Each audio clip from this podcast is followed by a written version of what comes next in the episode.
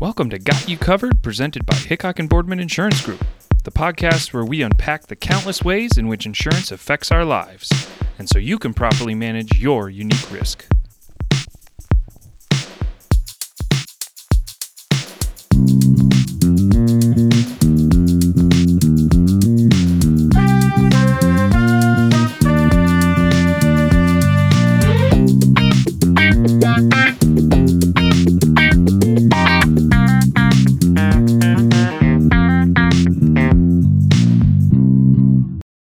Welcome back, everybody, to another episode of Got You Covered, presented by Hickok and Boardman Insurance Group.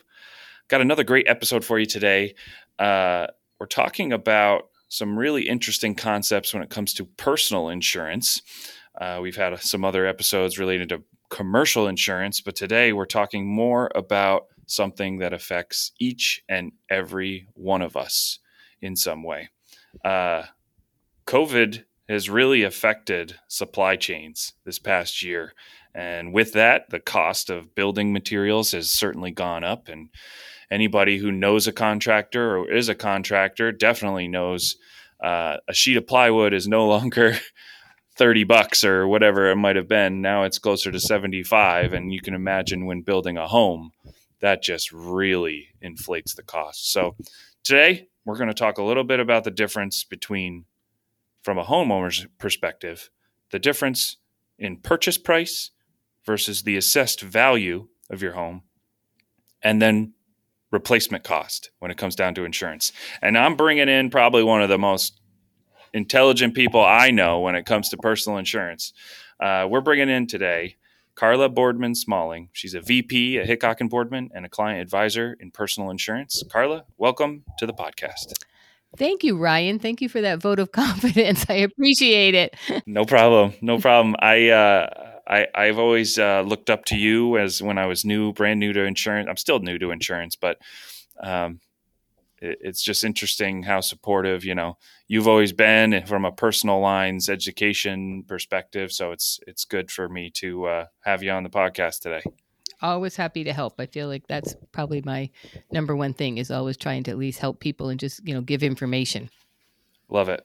Um, so before we get into today's theme of, you know, replacement cost versus purchase price and all that juicy stuff, um, I'm curious, how did you even get into insurance in the first place?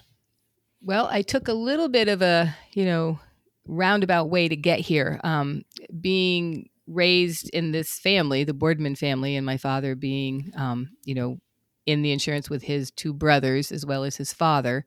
Um, you know, people always thought that maybe we talked about insurance all the time at the dinner table. That did not happen. And, you know, given my age, which is 64, you know, back in the 70s when I was trying to decide what I want to do for, you know, college, it wasn't really encouraged for women to come into the family business at all. So back then your choices, yeah, really not at all, not even an op, not even a mention. But you know, back then it was like, well, do you want to be a teacher? Do you want to be maybe a nurse? And so I thought, well, you know what? I've always been interested in the medical field. So I went to school for dental hygiene and I became a dental hygienist. And no kidding. no kidding.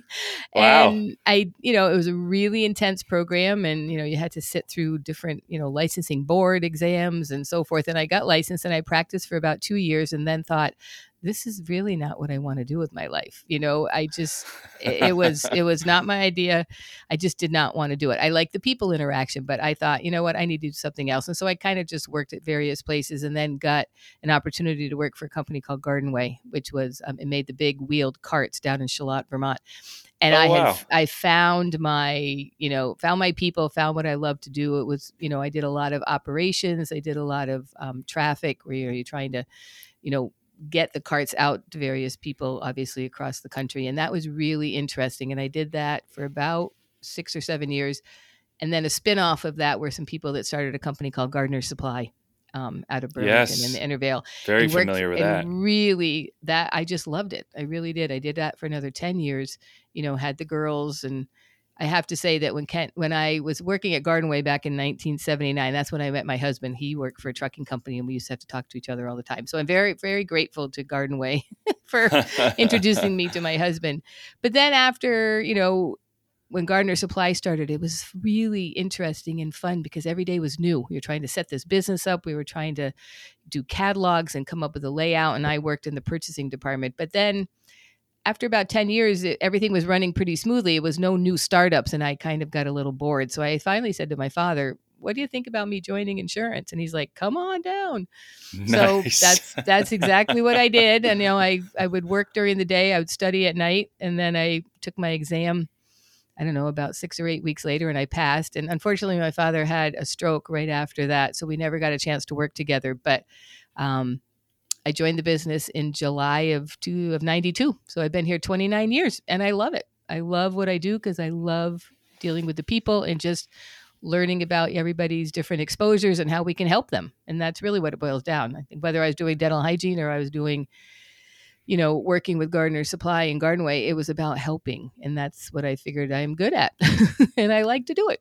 It's, it's, that's a cool story. Uh, and I think that's what a lot of people I've talked to in, in, in the insurance industry share. It's like this common element of, well, I really just wanted to help people in a meaningful way. I wanted mm-hmm. to do it, you know, I wanted to make an impact. And at least for me, I remember the first time I considered the idea of insurance, I was like, oh, you got to be kidding me. Well, yeah, I think but, we used to be um, maybe likened to uh, used car salesman at one point, you know, which yeah. was not a positive, but we're all very, I think, very technical and highly trained and i think once people once you give it a chance to understand the business it's pretty it's pretty amazing Absolutely.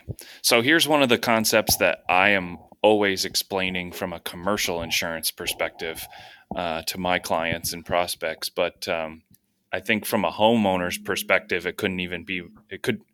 It's an even more uh, important concept for people to understand, and it's this concept of how your purchase price, your assessed value of the home, and the replacement cost that you insure it for are all often three different numbers. Absolutely. so I'm I'm curious, what is your uh, quick uh, explanation to someone when they say, "Well, Carla, why am I insuring my home for this replacement cost, but it, I bought it for this?"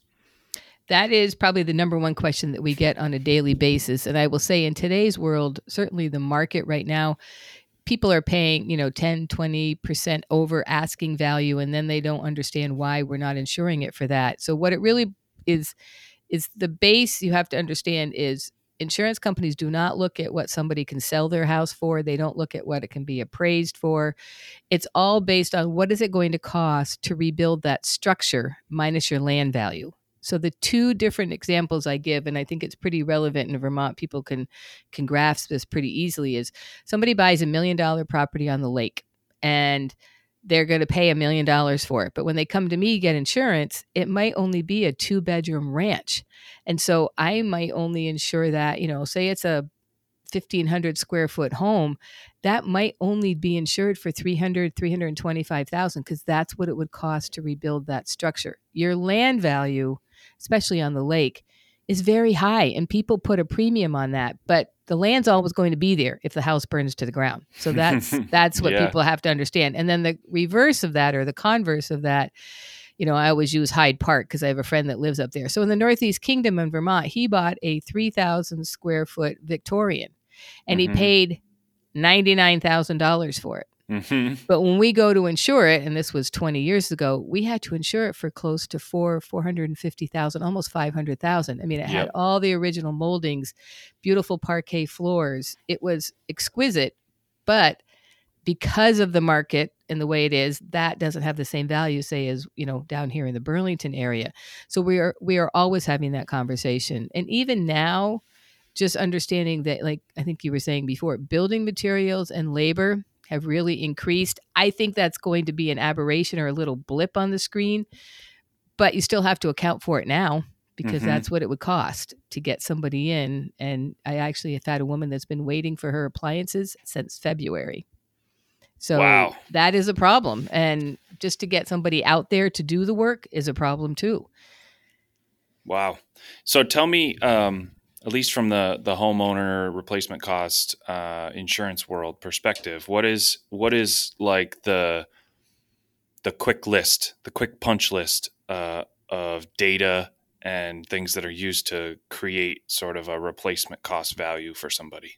So the first thing I do when somebody calls me and says, "Hey, I'd like a quote," then I kind of go through my list of, okay, you know, where is it located? You know, how many square feet is it? How many square feet above grade is finished and how much below because those are kind of two different numbers. And for the going kind of you know just a quick and easy way to come up with a calculation you know if it's a standard construction we're starting at about 200 to 225 dollars a square foot above and anywhere between 65 and 95 for below. But if somebody's got a home say in the hill section of burlington that was built in the late 1800s that could very easily be $400 a square foot just depending on the the quality of materials. And then we ask them, you know, there's other liability issues that go with it. It's not necessarily from, you know, a building point of view, but when somebody wants a homeowner's quote, you have to know, you know, how far is it from a fire station? Mm-hmm. You know, if it's more than five miles, it's going to take the fire department a while to get there. So they're going to build the rate in accordingly. And, you know, do you have a pool? Do you you know what kind of dogs do you have in your household? Because some dogs and some breeds of dogs are on the prohibited list you know it varies by company. But i kind of look at like okay what is the structure? What kind of quality? You know is it a deluxe kitchen? Is it a designer kitchen? Is it a standard builder grade kitchen? Same with bathrooms. What kind of floors do you have? Are they hardwood? Are they marble? So from there you you build what would be the rebuilding cost of the house. And i bet you know we're probably within 5 to 10% you know most often just based on what people are telling me. And then thank goodness for the internet because you can get lots right. of photos. Right. And then they'll say to them well you neglected to tell me that you have a full-fledged riding stable to the left of your house that's part of the property. And so you have to have that conversation as well. Like what what are you actually going to do? It is this going to be your primary home versus secondary home? But mm-hmm. that's a mm-hmm. place to start. How big is the house? Where is it? How far from a fire station?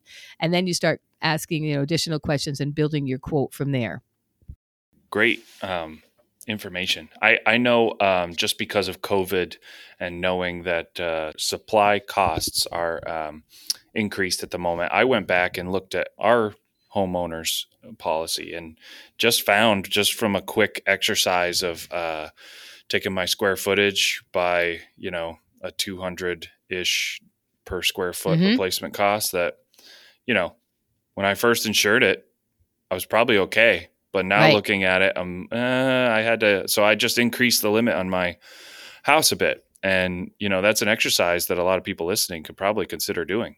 I would totally agree. And sometimes people will forget to call us as their agent to say, you know, I just put an addition on, or I just gutted my whole kitchen and put in very high end appliances, very high end marble countertops or, you know, quartz, whatever the case may be. And the one thing I'll tell you on a homeowner's policy, if I write the house today for a hundred thousand, say that's the actual rebuilding cost, when it renews a year from now, it doesn't stay at that hundred thousand. There's an inflation guard that is built in, so there's usually between three or four percent. So when it renews next year, it's not going to be at a hundred. It will probably be 103, 104 thousand.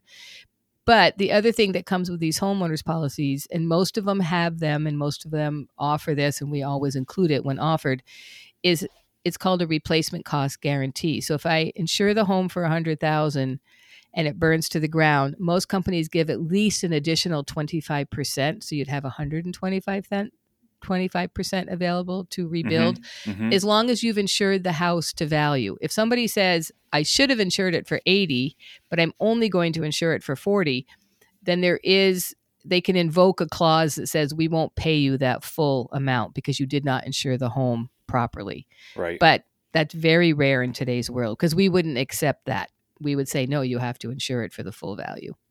Yep. Yep. And and you know that's that's part of having a, an agent that really understands how it all works, understands which carriers are going to offer the best program for that particular type of home.